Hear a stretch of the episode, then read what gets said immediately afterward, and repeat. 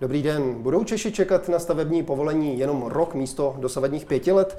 Průlom slibuje připravovaná novela stavebního zákona, kterou předkládá Ministerstvo pro místní rozvoj. Jenže to čelí kritice, že připravovaná norma nahrává developerům, naopak popírá veřejné zájmy, jako je životní prostředí a otevírá prostor pro korupci. Bude změna v legislativě tou pozitivní? Vítejte u dnešního Epicentra, tentokrát s Bohuslavem Štipánkem.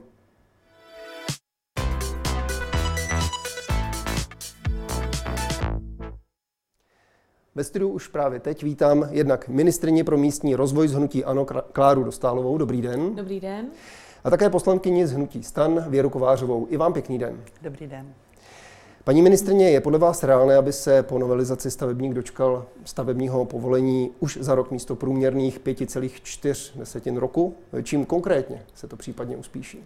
Tak to je hlavní smysl vlastně celé rekodifikace stavebního práva, to znamená zajistit, aby se dodržovaly lhuty. Pokud se budou dodržovat lhuty, tak tak, jak to máme napočítáno, to znamená, že se samozřejmě musí i zefektivnit procesy celého stavebního řízení, tak by včetně odvolání a přeskumu skutečně mělo být do jednoho roku jasno, zda stavebník může realizovat svůj záměr či nikoliv. Ale samozřejmě ta roční lhůta se týká zejména těch větších staveb, protože samozřejmě běžný stavebník z rodinného domku, ten ani dneska nečeká rok, tak to jenom, aby to zaznělo, tak jak to je, ale nám jde zejména o ty velké liniové stavby, kde skutečně to zdržení je pět let, někdo hlásí dokonce 13 let, tak tam samozřejmě potřebujeme nastavit všechny ty eh, věci v rámci rekodifikace stavního práva, aby skutečně do roka bylo jasno, zda ano či ne.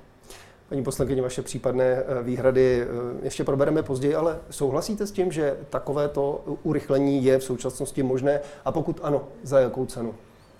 Ta cena může být eh, samozřejmě vysoká a to tím, že návrh předpokládá, že dojde k vyčlenění stavebních úřadů eh, z toho spojeného modelu veřejné zprávy a eh, bude vytvořen nejvyšší stavební úřad a pak na krajích také.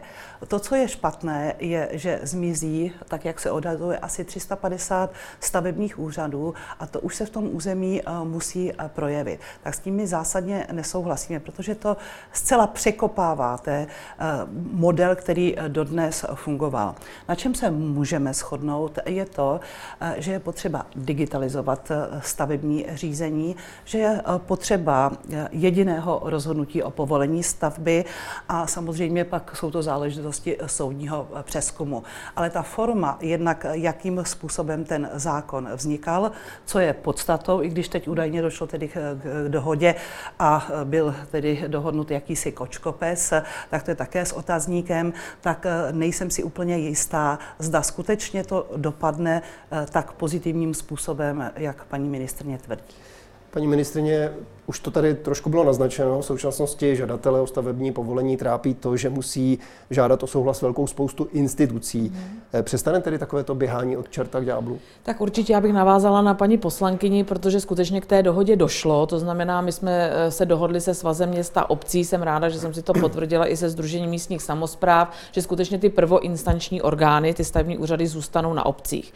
Na druhou stranu jsme museli řešit tím, že vlastně dojde k tomu rozpojení, nebude to jeden jeden, jedna státní stavební zpráva, ale bude v přenesené působnosti právě na obcích, tak obce musí nějakým způsobem také zajistit ale zastupitelnost. Není možné, aby stavební úřady byly takzvaně jednohlavé nebo dvouhlavé, protože to dělá opravdu obrovské zdržení, protože neustále stavebník čeká, než se někdo uzdraví, než se vrátí z dovolený a tak dále. Takže všechny tyto procesy, proto je dohoda a ta dohoda byla na úrovni Svazu města obcí, premiéra, ministerstva vnitra a ministerstva pro místní rozvoj, že ty stavební úřady zůstanou na obcí s rozšířenou působností s tím, že ministerstvo vnitra vygeneruje ještě další stavební úřady, aby bylo skutečně to územní člení zajištěno a ty úřady si mohou pak samozřejmě dělat i územní pracoviště, ale ta zastupitelnost tam, těch lidí tam musí být zachována. A dostanou tedy žadatele nějakou v úvozovkách kuchařku, aby se rychle zorientovali, věděli, jak dosáhnout co nejrychlejšího ano. řízení a co nejjednodušší To velmi správně říkala paní poslankyně, že bez digitalizace to nejde. Na druhou stranu pustit digitalizaci do současného procesu by taky nikam nevedlo protože pokud se tady bavíme o tom, že Česká republika je na 157. místě,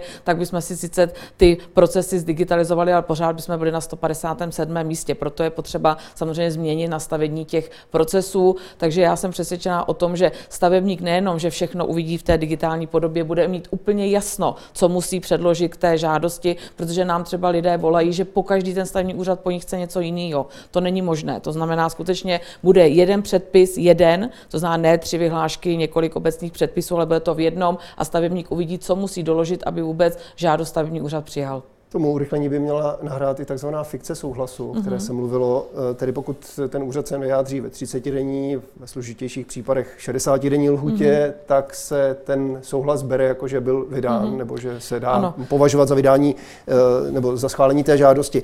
Ale jsou dostatečné kapacity na to, aby e, ti úředníci stíhali ty 30, respektive 6 60 denní lhůty? Přesně o tom to je, pane redaktore, proto, proto musíme zajistit tu zastupitelnost těch lidí. Ono se možná řekne, že je na stavebních úřadech málo lidí, ale v tom celém systému je přes 13 tisíc úředníků. Ale málo kdo ví, že v České republice máme samostatných 1336 úřadů. To samozřejmě ty úřady spolu nespolupracují, nekomunikují, ti lidé si nemohou pomoct. Abyste se dotknul těch dotčených orgánů, tak jenom aby samozřejmě diváci viděli, jak to pěkně máme, tak tohle to jsou samozřejmě dotčené orgány, které musí zvládnout stavebník před podáním podáním té žádosti. Může sehnat až 48 razítek, ale samozřejmě každý ten dotčený orgán chce trošku jinou ochranu veřejných zájmů. No a dneska nám úspěšně běhá stavebník nebo investor po těch dotčených orgánech a podle různých zájmů mění tu projektovou dokumentaci, ale to finále vlastně nevidí nikdo. Takže cílem je, a to je právě i dohoda se Svazem měst a obcí, maximální integrace dotčených orgánů, aby existovalo to koordinované stanovisko ochrany veřejných zájmů, který je absolutní prioritou samozřejmě pro českou zemi a spíš, aby běhal dokument a ne ten Přesně žadatel. tak, přesně tak. Paní poslankyně, eh, nemůže právě tady být výrazné riziko mm, nové úpravy, tedy například v tom, že úředníci selžou ne z nedostatku času či kapacity, ale protože smys, eh, spis úmyslně někam založí a ne, nakonec se mu nebudou věnovat? To je velké korupční riziko samozřejmě. A tam je otázkou, zda tu 30-denní lhůtu ještě neprodloužit. A samozřejmě, jak i BIS říká, tak nový návrh rekodifikace stavebního práva má určitá, určitá rizika, co se týče korupce. To, co ovšem říká paní ministrině, tak to si myslím, že se celá řada těch záležitostí dala upravit bez toho rozbití současného modelu stavebních úřadů a to například tím, že právě e, ty veřejné zájmy, to znamená dočené orgány, které se vyjadřují e, k, ve stavebním řízení, tak je možné určitým způsobem přehodnotit, snížit. To, že to budou nezávazná stanoviska, na to upozorně celá řada institucí, od životního prostředí přes Ministerstvo kultury, památkáře a podobně, protože veřejný zájem musí být vždy eh, dbán a nad, nad zájmem soukromým. To by mělo být heslem nového stavebního zákona, pokud tedy vůbec projde.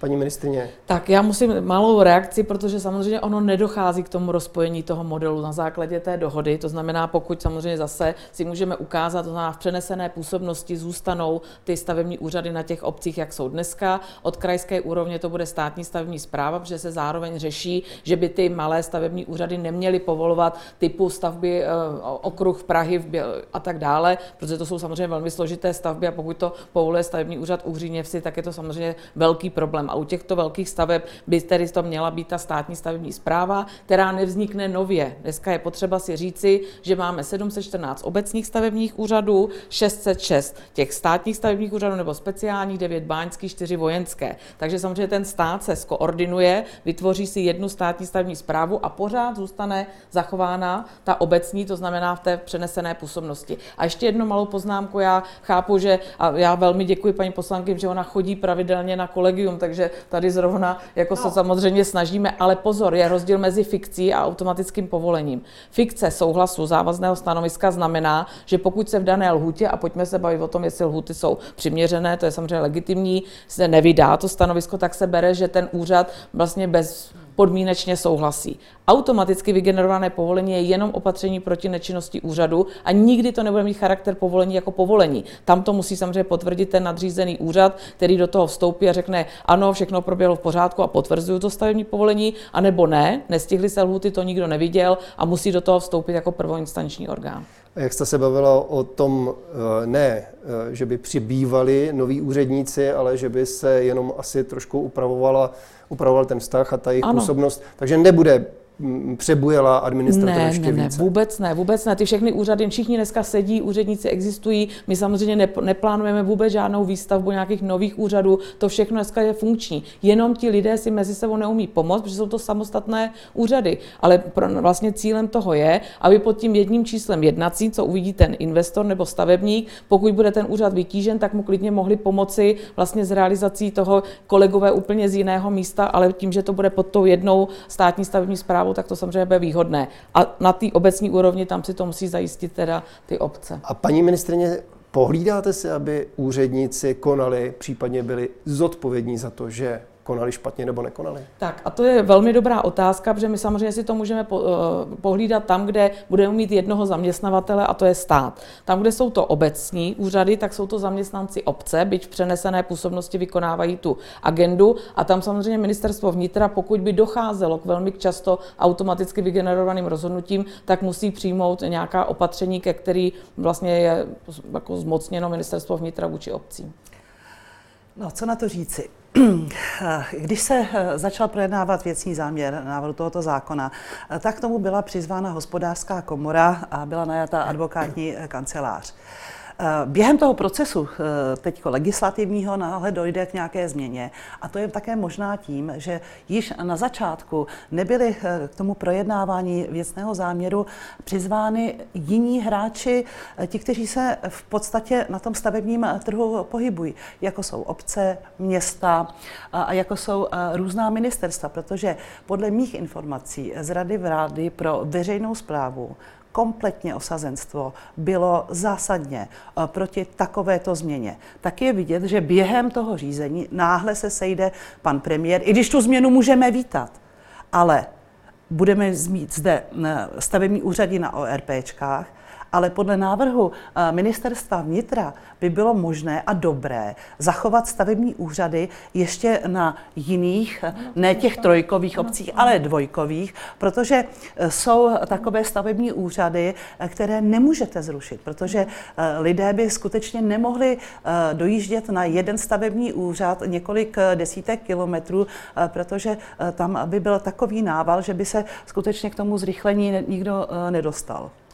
Já jsem toto říkala na začátku, že skutečně vnitro vygenerovává nejenom ORP, ale i dvojkové úřady, tak, aby bylo pokryto to územní členění. Takže aktuálně opravdu to ministerstvo vnitra má nějakých 313, ale to ještě určitě není finále, určitě se ještě ty věci budou řešit. Tu výtku ohledně toho věcného záměru samozřejmě všichni byli přizváni, vy jste dali připomínky na druhou stranu, prostě stát se rozhod, že půjde opravdu, že vyřeší ty problémy, šli jsme v tom maximalistické verzi, taky v té maximalistické verzi bylo připraveno paragrafové změny změní a teď hledáme tu cestu kompromisu a jsem ráda, že jsme se se svazem města obcí dohodli a tam jsme v podstatě na stejné vlně. Maximální integrace dotčených orgánů a nechat stavební úřady na obcích eh, tak, jak jsou ano, dnes. S tím nelze než eh, souhlasit. Nicméně ten způsob, že vlastně budete mít stavební úřady v rámci samozprávy, pak budete komunikovat i na krajské úrovni již tedy ze státní zprávou, to znamená s orgánem, který vám hmm. dával předtím již nějaké, nějaké stanovisko, tak to skutečně bohužel bohužel tedy musím konstatovat, eh, nemá, nemá obdoby. No. Pojďme už teď eh, ano. k dalším těm eh, výhradám. Například Český národní komitét Mezinárodní rady pro památky a sídla tvrdí, že návrh protežuje zájmy developerů na úkor ochrany památek, neřeší zrychlení výstavby pro drobné stavebníky a buduje drahý systém integrovaného stavebního úřadu, který představuje vysoce korupční prostředí, jak řekl předseda komitétu Václav Gersa. Nahrává novela bezohledným developerům, paní ministrině? Lze to nějak vyvrátit tohleto? Určitě nenahrává, protože naopak my tam třeba vracíme to, co dneska v zákoně není, my tam vracíme spolky a tak dále. Je potřeba si skutečně ten zákon dobře nastudovat. A to, to co dochází k tomu nepochopení, je, že samozřejmě ty integrované dotčené orgány budou dávat všechny svoje vyjádření pro to konkrétní už kulaté razítko a to stavního povolení, proti kterému je možnost odvolání a přeskumu. To znamená, není to pravda, že by nebyly nějakým způsobem závazná a tak dále. Je pravda, že ne všechny dotčené orgány budou integrovány, například s Ministerstvem kultury je dohoda v oblasti památek, že integrovány budou ochranná pásma, nebudou integrovány eh, tam, kde se to týká národní kulturní památky, UNESCO, rezervací a tam teda skutečně zůstane závazné stanovisko, ale Ministerstvo kultury souhlasí s fikcí. Souhlasíte, paní poslankyně? Nebo je tam ještě, kromě těch nečinných úředníků, další je, prostor pro korupci? no, dále? pravděpodobně eh, pro korupci tam prostor je. Eh, to je, to je zřejmé, protože eh, máte-li jedno razítko, tak je tam jediná osoba, která bude rozhodovat, zda to stanovisko nezávazné tedy se stane jakýmsi závazným stanoviskem a o tom bude rozhodovat jediný úředník. Tak to je obrovské riziko. Samozřejmě, co se týče eh, developerů, vemte si, že ten návrh eh, rekodifikace eh, dělala skupina tedy hospodářská komora, tedy v podstatě zástupci těch, kteří by měli být tím zákonem regulováni. A já musím tedy i ze své osobní zkušenosti říci, jak nepříjemné a závažné je někdy výstav, komunikovat s developery, jakým způsobem obce jsou postiženy potom takovouto výstavbou, kdy developery za každou cenu se snaží, nechci říct porušovat územní plán, ale v podstatě do, dost často dělají v současné době, tak jak je to podle toho návrhu, oni by nemuseli se dohodnout s obcí, že budou společně s obcí nést zatížení, které způsobila jejich výstavba. A mohu vám říci eh, konkrétní případ eh, z mé domovské obce Chíně, kdy eh, takováto výstavba pro obec, která měla nejprve 12 obyvatel, rozpočet 6 milionů, tak ty vyvolané náklady jsou půl miliardy a myslím, že to ještě není konečná částka. A toto, jestli jestli tam zůstane, tak si myslím, že to je skutečně, eh, eh, to bude velký postih pro obce a nakonec ty náklady ponese ta obec či stát. A to není dobře. Na to navazuje asi i další vyjádření pana Václava Girsy, prezidenta tedy eh, toho, toho Českého národního komitétu. Existuje totiž podezření podle něj, že skutečným cílem zpracovatele věcného záměru není usnadnit život drobným stavebníkům, ale umožnit například výstavbu výškových budov v ochraném pásmu Pražské památkové rezervace, zapsané na seznam světového, světového dědictví UNESCO. Čili nebavíme se jen o malých obcích, ale už jsme rovnou v metropoli. Tak já jenom, tak já to vemu teda trošičku obšírněji, to, co už tady bylo řečeno. Já tu korupci opravdu zcela zásadně odmítám, že já to můžu vzít úplně z druhého úhlu pohledu. Dneska ten eh, stavebník si musí sehnat 48 razítek. Stačí, a teď mě promiňte to slovo, uplatit jenom jednoho ze 48 a ten záměr nebude. Vy říkáte, že uplatí toho jednoho, ale na toho uvidějí všichni. To bude celý zdigitalizovaný proces, jako je například u evropských fondů, kde bude auditní stopa. Kdokoliv do toho zasáhne, tak to samozřejmě bude vidět. Takže naopak tam samozřejmě vím, že s hospodářskou komorou třeba pracoval advokátní kancelář Frank Bolt, který právě hlídali to, aby to nebylo korupčním prostředím. Takže to absolutně opravdu bych ráda chtěla vyvrátit. Co se týká hospodářské komory, hospodářská komora spolu s agrární komorou jsou jediné dvě komory zřízené ze zákona. A my máme v jednacím eh, řádu, když máme legislativní pravidla vlády, tak máme, že s odbornými komorami máme povinnost konzultovat ty záměry. Tak proč pro boha bych to neměla konzultovat s hospodářskou komorou? Já nemám žádný smlouvy s developery, paní poslankyně, s nikým takovým. Já mám samozřejmě memorandum s hospodářskou komorou. To jsou ti, kteří zastupují podnikatele, kteří ten zákon používají dnes a denně a samozřejmě nám reflektují tu zpětnou vazbu, co funguje, co nefunguje, co by bylo třeba potřeba pro to urychlení výstavby změnit. A když mluví mluvíte o tom, že budeme stavět nějaký věžáky nebo dokonce bourat Karlův most, to je úplně nesmysl, já se omlouvám. Já jsem nemluvil o Karlově Já vím, ale to jsou prostě z těchto z těch připomínek, to je samozřejmě úplný nesmysl. Ty úředníci, kteří chrání veřejný zájmy, se musí řídit složkovými zákony, to znamená zákon o památkové péči a tak dále. Oni nemohou porušovat zákon, to prostě nejde. Takže samozřejmě, pokud by se nařídila zbourat památka, tak by se to nejdřív muselo Ministerstvo kultury výjmout z toho národního seznamu, to znamená těch kulturních památek, a jak jako vlastník požadovat po stavebním úřadu to zbourání. Takže žádný jako své vole úředníků stavebního tak úřadu nepřipadají v úvahu. Paní ministrině, není to asi jenom o bourání těch památek, ale o tom, že v sou, přímém sousedství těch památek může vyrůst něco, co uh, absolutně naruší ten celkový ráz ale toho, ti, té lokality. Ti památkáři budou integrováni pod ten stavební úřad. To znamená, že oni budou řešit stav, eh, ochranné pásmo a pokud uvidí, že to je v rozporu s tím, že to je moc blízko, budou chtít stavebně historické průzkumy, aby si to objasnili, tak to jsou všechno legitimní požadavky toho stavebního úřadu vůči stavebníkovi. Takže opět jako není důvod k žádnému rozčarování z toho, že všichni budou chránit ten veřejný zájem a naopak tím, že zesílí se ta pozice, že to budou dělat pro to jedno rozhodnutí a ne přes nějaké ještě jiné razítko, ale skutečně to bude úplně natvrdo v tom stavebním povolení sepsáno paní poslankyně? Zkrátka dobře, některá ta ustanovení ehm, říkají, že soukromé zájmy mohou převázit nad těmi eh, veřejnými, čili hmm. také to riziko, o kterém vy jste hovořil, tady je. A možná, paní ministrině, kdybyste eh, neměla memorandum pouze s hospodářskou komorou a přizvala právě například zde tuto organizaci, památkáře, obce, tak byste nemusela vysvětlovat důvody, které vedou k podezření, že tam té korupci může může docházet. Tak já jenom malou reakci. Samozřejmě, že jsme měli partnery nejenom hospodářskou komoru, ale všechny rezorty. Tak já předpokládám, že Ministerstvo kultury, který známe na tom velmi intenzivně pracuje a ty dohody se tvořily, že teda vědí, o čem mluví a že teda na ten rezort sázet mohu. Ale pardon, já jsem vám ještě neodpověděla na, to, na ty eh, náhrady v tom území a ty vyvolané investice. To s váma naprosto souhlasím, proto vlastně my jsme velmi detailně řešíme plánovací smlouvy. Pokud vlastně obec změní územní plán ve prospěch nějakého konkrétního developera, investora a tak dále, tak si samozřejmě může podmínit to území nějakýma dalšíma vyvolanýma investicema. A teď velmi intenzivně řešíme, jestli veřejnoprávní vztah nebo soukromoprávní vztah. Já si myslím, že to slovo může by mělo být eh, změněno na musí, mm-hmm. protože to eh, jinak s mm-hmm. developery tímto způsobem prostě nebude, nebude fungovat. Dobře, ale ne všechny obce, paní poslankyně, chtějí jako využít institutu plánovací smlouvy, takže aby jsme zase někoho nedostali do situace, že jsme mu tam dali slovíčko musí. Ale to je na debatu se svazem města Určitě, obcí. já si no. myslím, že ty zájmy musí být prostě vyrovnané.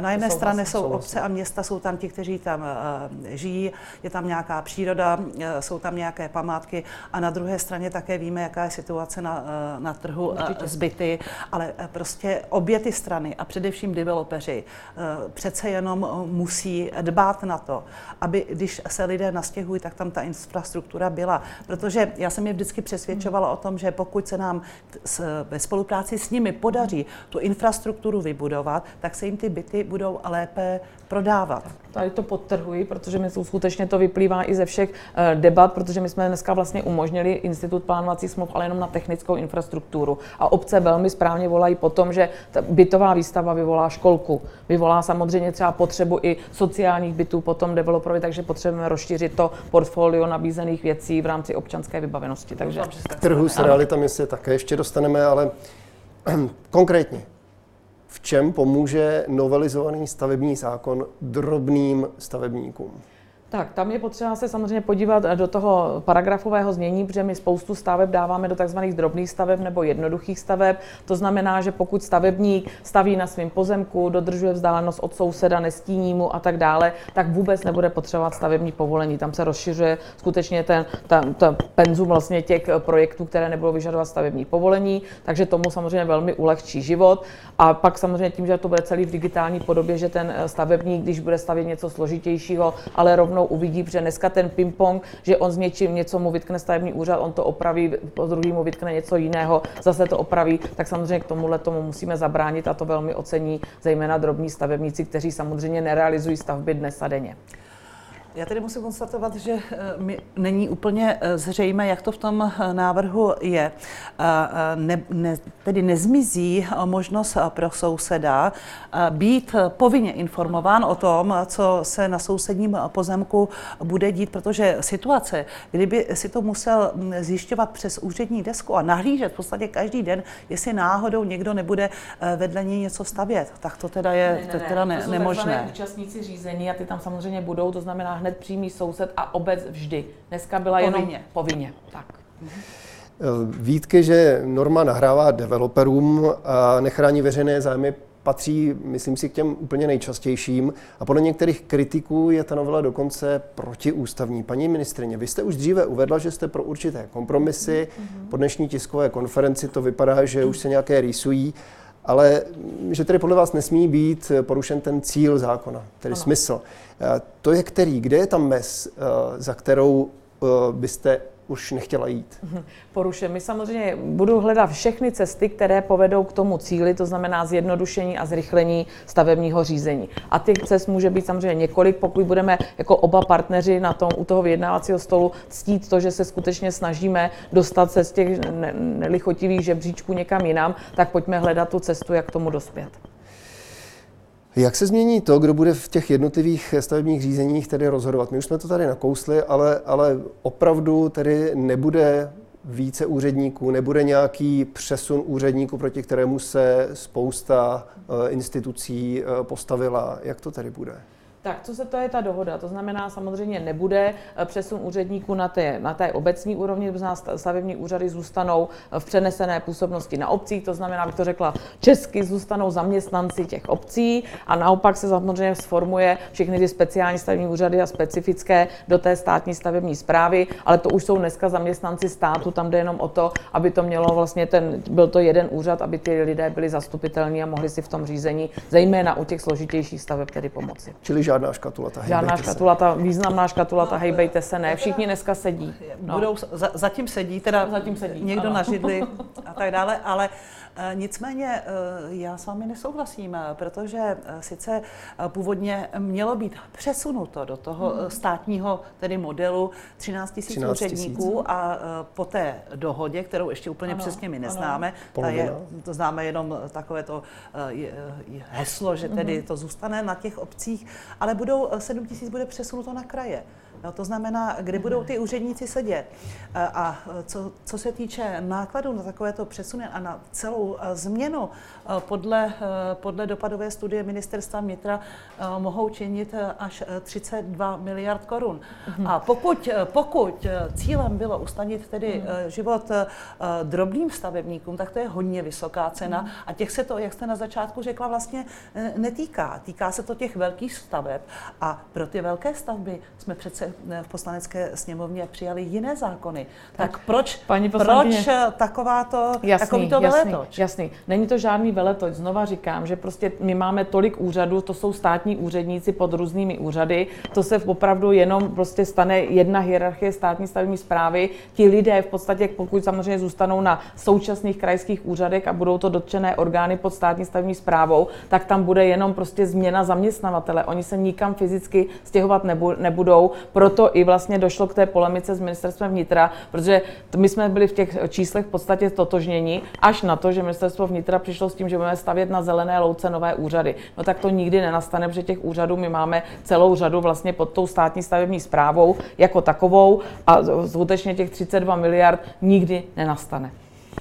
Dobře, ale eh, paní poslankyně, vy, když jste mm, zveřejnili tu tříkrálovou výzvu, tak jste vlastně vyzvali ministrini pro místní rozvoj paní Dostálovou ke stažení toho stavebního zákona. Mimo jiné jste tam varovali před kolapsem stavebního řízení. V čem takovou hrozbu vidíte? No, právě tam šlo o to, že by eh, došlo k přesunu těch 13 eh, tisíc úředníků a hrozilo to právě na té nejnižší úrovni, to znamená na těch eh, hmm. městských ano. a obecních stavebních úřadech. A to z toho titulu, že v podstatě v současné době obce mají, eh, dávají k dispozici svoji nemovitost eh, pro úředníky a v momentě, kdyby byli úředníci přesunuti do státní zprávy, tak by obce, které mají dost často nedostatečnou kapacitu sami pro sebe, samozřejmě neměli zájem, aby měli na svém úřadu něco, co je pod státní zprávu. Co jak by. Ano, co, co samozřejmě je jejich a tam by tedy muselo dojít k nějaké změně, po případě pro 場合も a také bylo řečeno, že by se některé úřady musely jako postavit nové. Takže to není úplně pravda. Nicméně toto riziko, toto riziko nějakým hmm. způsobem pominulo. Otázka je, jak to bude tedy na těch krajských úřadech, tam zatím o tom nemám žádné informace. Já jenom jednu poznámku, jo, protože možná teda musí také zaznít, že stát si u těch obcí za tu přenesenou působnost platí a ne úplně málo. My si samozřejmě u obcí, aby mohli mít stavební úřady, platíme 4 miliardy ročně, dáváme vám no možná... na režii, na pronájem, na mzdy, na všechno. Takže ano. samozřejmě i v zájmu těch starostů, kdyby býval zůstal ten původní model, bylo, aby si tam naopak státy prostory, kde jsou, pronajímal dál, protože jinak oni ztratí docela významnou no, částku v stát, rámci rozpočtu. Stát si za to možná platí, ale když se zeptáte obcí, tak rozhodně nedostatečně. Ty obce na to uh, samozřejmě uh, doplácí a to velmi výrazným způsobem. A čím menší obec, samozřejmě, tím větší asi položka v tom jejich uh, ročním rozpočtu představuje. Samozřejmě. V čem současná úprava podle vás, paní poslankyně, poškozuje všechny účastníky stavebního řízení, pokud to, tomu tak je? Myslíte současná úprava? Tak. Eh, jak říkala paní ministrině, tak si myslím, že je to eh, velký počet, eh, velký počet dotčených orgánů. A to si myslím, že je zásadní věc. Také myslím, že je schoda na tom, že by se počet těchto orgánů mohl, mohl redukovat s tím ovšem, že by měl pořád, bychom měli mít měli bychom mít na mysli veřejný zájem. To nesmíme opomenout. Další věc je, ta možná nesouvisí se zákonem jako takovým, ale to je ta Eh, absence digitalizace stavebního řízení a to tedy musím říci, že eh, bohužel ani MMR, ani jiné ministerstvo se k tomu nemělo. Nakonec tedy poslanci eh, se takzvaně v uvozovkách poprsili a přinesli do sněmovy takovýto návrh zákona. Myslím, že vám trochu pomohli, paní ministrině. Ten, ten e-government zatím úplně nefunguje. Ne, já se jenom prostě jenom, aby jsme se tady opravdu bavili, aby jsme nemystifikovali samozřejmě lidi, tak já jenom, když se podívám na tu digitalizaci stavebního řízení, já jsem samozřejmě vděčná poslancům, že se toho chopili, ale je to jeden jediný čtvereček v rámci celého toho, jenom abyste si teda udělali úplně jasno, tak poslanci vyřešili tenhle ten jeden sloupeček. Nikoli v digitalizaci stavebního řízení, ale zaplať pámu za to, že to jsou síťaři. A to je to, co paní poslankyně velmi správně říká, že to samozřejmě bylo velké zdržení vůbec před podáním té dokumentace na stavební úřad, že nebylo na jednom místě vlastně všichni ty síťaři, to znamená ta technická infrastruktura, zaplať pámu za digitálně technické mapy. Je to vlastně takový ten první střípek do kompletní digitalizace, ale to nás teda čeká ještě obrovský kus práce. Paní ministrině, obecně k novele přišlo asi 4,5 tisíce těch eh, připomínek. Eh, já vím, že jste už přiznali, že jsou některé duplicitní, hmm. jsou nějakým způsobem rozstříděny, ale jak rychle se s nimi dokážete nebo je možné se vypořádat? Tak my jsme samozřejmě, to by bylo první, co jsme udělali, aby jsme zjistili vlastně tu formu duplicity, ty jedinečnost těch připomínek. A ono vlastně ty připomínky se rozdělily do takových 26 bloků, to znamená, oni jsou velmi podobné ty připomínky a vždycky v těch blocích se to musí vyřešit, protože samozřejmě i v tom bloku jsou připomínky pro i proti, takže samozřejmě ten tým, který vlastně to bude dělat, tak si musí přizvat všechny ty, kdo ty připomínky podal a hledat to kompromisní řešení, protože nemůžete vyhovět jednomu, pak druhý bude nespokojený, jak se samozřejmě budou hledat nějaké alternativy a to už probíhá. Jedno z největších objemů připomínek bylo k institucionálnímu modelu, což jsme si tady potvrdili a tam už ta dohoda je. Teď běží vlastně ty dohody s jednotlivými rezorty ohledně dotčených orgánů, tam to samozřejmě také na dobré cestě a co stále ještě zůstává nedořešeno je územní plánování. Tam se schází velká města, která samozřejmě chtějí posílit tu roli samozprávy, kde to je velmi legitimní, protože nikdo jiný nemá právo říkat, jak se co bude organizovat v území, než právě územně samozprávní celky. A opět musím říct, že teď se schází velká města. Ta se měla scházet ještě předtím, než došlo k tomu um, návrhu uh, záměru. To, že se sejde uh, 4 tisíce zásadních připomínek uh, k nějakému zákonu, tak to i nejvyšší správní soud konstatoval, že v takovémto případě asi ten zákon není příliš dobrý to vlastně nepadá na vaši hlavu, na tu hospodářskou komoru, že? A, a že by se měl vrátit eh, zpátky eh, k přepracování, což by bylo eh, možná, paní ministrině, jednodušší, než vlastně vypořádávat takové obrovské množství zásadních připomínek. Tak já jsem přesvědčena o tom, že by to nebylo jednodušší, že naopak musel někdo vykopnout, promiňte to slovo, paragrafové znění, aby bylo nad čím se bavit, protože jinak to pořád, a tohle už tady za sebou máme leta letoucí, že to jsou jenom diskuzní kluby a nehneme se z místa a my fakt potřebujeme to stavební řízení zrychlit. Vy jako kritici jste napadli i zásahy do územního plánování. Můžete to upřesnit? Čem eh, se vám to nelíbilo? Já si myslím, že eh, co se týče územního plánování, tak je jasné, že eh, jestliže územní plány byly řádně projednány, jestliže byly řádně schváleny, tak musí být jakýmsi zákonem. A musí to platit nejenom tedy pro obce, ale samozřejmě i pro ty investory, developery, ale i pro ty drobné stavebníky. Tak tady jenom jednu malou poznámku, to jednoznačně podtrhuji. Samozřejmě on je závazný územní plán, ale aby to nahradilo stavební řízení, tak by to muselo mít prvku regulačního plánu, do čehož teda paradoxně jdou jenom menší obce, ne ty velký, protože tam je jako trošku složitost, ale to bych fakt zahltila v tom formě vydávání. A teď to bude hrozně nesrozumitelný pro diváky, protože tam je samozřejmě debata mezi obecně závaznou vyhláškou a opatřením obecné povahy. Každý má svoje plusy a mínusy. My jsme tedy vyhověli samozřejmě svazu města obcí, byl, máme vlastně v tom věcném věcném záměru obecně závaznou vyhláškou, ale s tím mají zase problémy soudci, takže teď budeme samozřejmě hledat tu cestu. Otázka na vás obě, milé dámy. Dá se novelizace s vypořádáním těch připomínek stihnout ještě v tomto volebním období, paní ministrině? Tak pro nás, pro mě by bylo velmi nepřijatelné sdělení vůči občanům, že za čtyři roky jedné vlády nejsme schopni přijmout reformní zákon. Tak já se budu snažit maximálně, ale jsem ráda, že partneři, byť samozřejmě kritizují a tak dále, tu rychlost a tak to, že jsou ale vlastně schopni s námi sedět u toho stolu a odbourávat ty věci tak, aby ten zákon mohl projít ještě současnou sněmovnou. Paní poslankyně. No, eh, samozřejmě eh, paní ministrině bude říkat, že se to eh, stihnout dá, ale když si to vememe, v současné době připomínkové řízení bude končit a vypořádání připomínek bude končit na konci, na konci března. No jo, ale máme tam zádrhel. Došlo k jakési dohodě, čili vypořádávaly se připomínky k návrhu, který už doznal nějaké změny v podobě dohody a pana premiéra a paní ministrině ale s, s uh, no. To nevím, ale to znamená, jak to tedy bude.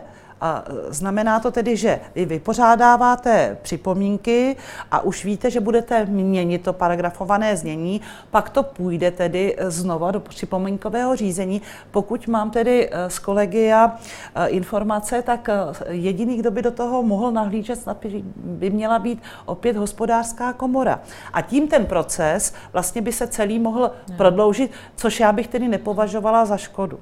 Mm, tak jenom si musíme teda říct, co je předmětem připomínkového řízení, že samozřejmě připomínková místa, kterých je teda opravdu víc jak 64, dávají připomínky k tomu a my vypořádáváme tu připomínku. Takže pokud udělám změnu v institucionálním modelu, tak je to v souladu s připomínkou Svazu města obcí. A teď všechna ta připomínková místa mají připomínky, my je vypořádáváme, pak přijde samozřejmě vypořádací tabulka, kde prostě buď bude akceptováno, nebo samozřejmě ty připomínkové místa řeknou, že chtějí ještě jednání a znovu se samozřejmě bude debatovat vlastně nad tím paragrafem, tak jak si toto připomínkové místo představovalo. A pak je vždycky konferenční vypořádání, to je u všech zákonů, kde se musí samozřejmě ty protizájmy těch několika stran vlastně vyřešit, tak aby se domluvilo to jedno Znamená to tedy, paní ministrině, že vy budete nějakým způsobem upravovat ještě to paragrafované znění. To je ke každému zákonu. A to pak ještě tedy půjde eh, dalším ano, připomínkovým. To přijde znova těm zase, připom... ano, zase ano, tím a ty tedy... akceptují nebo neakceptují akceptují tak, jak to bylo vypořádáno. Ale to je úplně běžný postup u všech zákonů. Tady vidíme, že eh, dojde určitě k nějakému eh, prodloužení eh, toho připomínkového řízení. No, Takže pochybujete a, o tom, že by se to stihlo ještě v tom nedojde, jak... při, nedojde k prodloužení, já se omlouvám, to připomínkové řízení už bylo prodlouženo, protože původní ano. termín byl do konce ledna, což jsme samozřejmě, jsem ráda, že i pan premiér prostě vyslyšel a je to do konce března. Teď vlastně během 14 dnů v únoru půjde ta vypořádací tabulka a to jsme teprve jako 14, do 14. února. Pak se samozřejmě vyjádří připomínková místa a ještě celý březen máme na to vlastně to dát do té finální podoby, která jde do legislativního procesu vlády. To ještě není, že to schválí vláda, pak jde legislativní legislativní tak. rada vlády a pak samozřejmě by měla schvalovat vláda, tak abychom pokud možno, a jsem moc ráda, že i ODS přišla vlastně s tou nabídkou spolupráce na půdě poslanecké sněmovny, aby jsme to, to první čtení měli v červenci, to znamená ještě před prázdninama. Vidíte šanci, zase otázka na vás na obě, že rychlejší stavební řízení rozhýbe i zamrzlý realitní trh v Česku, paní poslankyně? Eh, já si myslím, že eh, možná v Praze by se to eh, mohlo podařit, ale jestli je to otázka stavebního zákona, o tom úplně nejsem přesvědčena.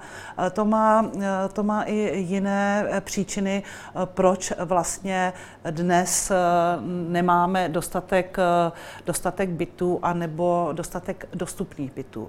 Pokud, pokud jsou ceny tak vysoké, že jsou nedostupné pro současné eh, tedy eh, zájemce o takové bydlení, tak je potřeba hledat jiné cesty. Myslím si, že tou cest, jinou cestou by byla obecní výstavba nájemních bytů, pokud by pro to obce, o to obce měly zájem.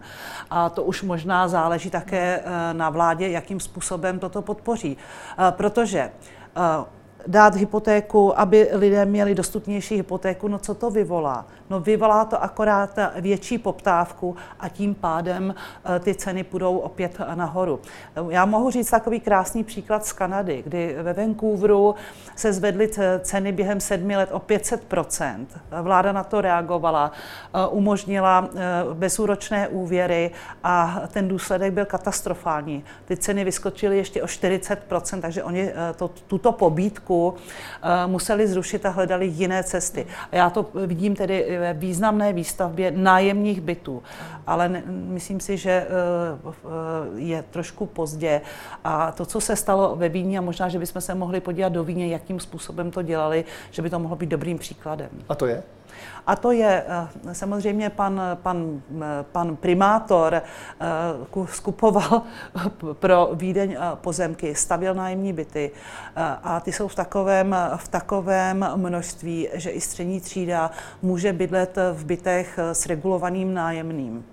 Tak, Paní já jsem moc ráda, že to zaznělo, takže tady jasně vidíte, že to je role města, nikoli v státu, protože staví Vídeň, měla by stavět Praha. Na druhou stranu Praha prostě je trošičku v zajetí, protože když máme Institut plánování a rozvoje, on říká, že by potřeba zhruba 13 000 bytů a nepovoluje se jich ani polovina.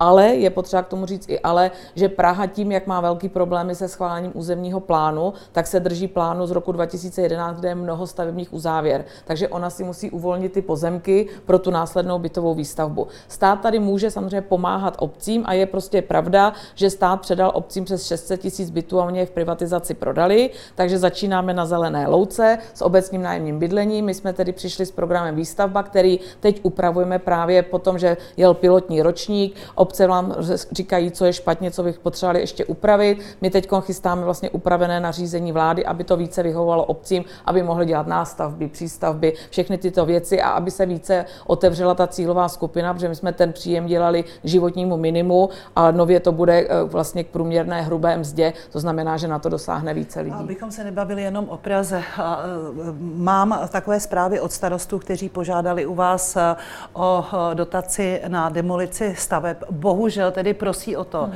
aby tam nebyla ta pětiletá doba, kdy na ní nemůžou postavit byty. Tak jestli by mohlo dojít k této no, změně, protože to jde úplně proti tomu, co bychom dnes chtěli. Ty obce, pokud zdemolují tedy nějakou starou zástavbu nebo eh, nějak, nějak, nějaké území tedy vyčistí od těch starých domů, tak tam pak pět let nemohou eh, nic postavit, co se, co se týče bytové zástavby. Tak, tak jestli by to bylo možné, paní ano, ministrině. Ano, paní poslankyně, ono už to je možné, protože ono to nešlo v programu Demolic, který vlastně reagoval na to, že území, které vlastně bylo zatíženo bytovou výstavbou, kde to v podstatě vyvolávalo ty sociální problémy, tak tam má být něco jiného než bytová výstavba, aby se tam samozřejmě rozmělnily ty prostě sociálně vyloučené lokality. Program výstavba může obec zdemolovat a postavit samozřejmě nový bytový dům. Já ještě musím konstatovat to, co říkala paní ministrině, že sice obce dostaly eh, řadu bytů, ale v době, kdy absolutně eh, byly podfinancovány a eh, v podstatě diskriminovány tedy některé obce. A to byly důvody, které vedly k tomu, proč oni museli ty byty rozprodávat. Takže to se trošku upravilo změnou rozpočtového určení daní. A to, co vy říkáte, že je to samozřejmě, leží to na bedrech obcí a měst, tak to je pravda. Ale v momentě, kdy je eh, kritická situace, tak eh, ten stát musí zasáhnout. Tak, jak třeba jsme, se nám podařilo dosáhnout u podpory základních a mateřských škol, což tedy v současné době tento rok teda je pasé, to, a to vláda bohužel pozapomněla, tak možná v tomto případě by mohla najít investiční peníze. Pozor, to mhm. jsou investiční peníze. A tím by samozřejmě se ta kritická situace mohla částečně tak. vyřešit. Možná téma na ano. Eh, další díl Epicentra, určitě eh, téma na zamyšlení. Ale já jenom, že do školek šlo 8 miliard, jo, takže jako pozapomněla. No, no. jako bohužel, ale eh, letos, jako, letos nebude nic, jo. 8 miliard je velká suma, ano, je otázka, ano. na co jdou a, a jestli stačí. Hosty dnes byly ministrině pro místní rozvoj Klára Dostálová a také poslankyně parlamentu České republiky Věra Kovářová. Dámy, děkuji za vaši návštěvu a těším se někdy na viděnou. Děkujeme za pozvání. Děkuji za pozvání. Dnešní vysílání je u konce, milí diváci. Jeho záznam, stejně jako všechny předchozí díly, najdete na www.blesk.cz. I zítra bude tady pro vás Epicentrum od 15 hodin.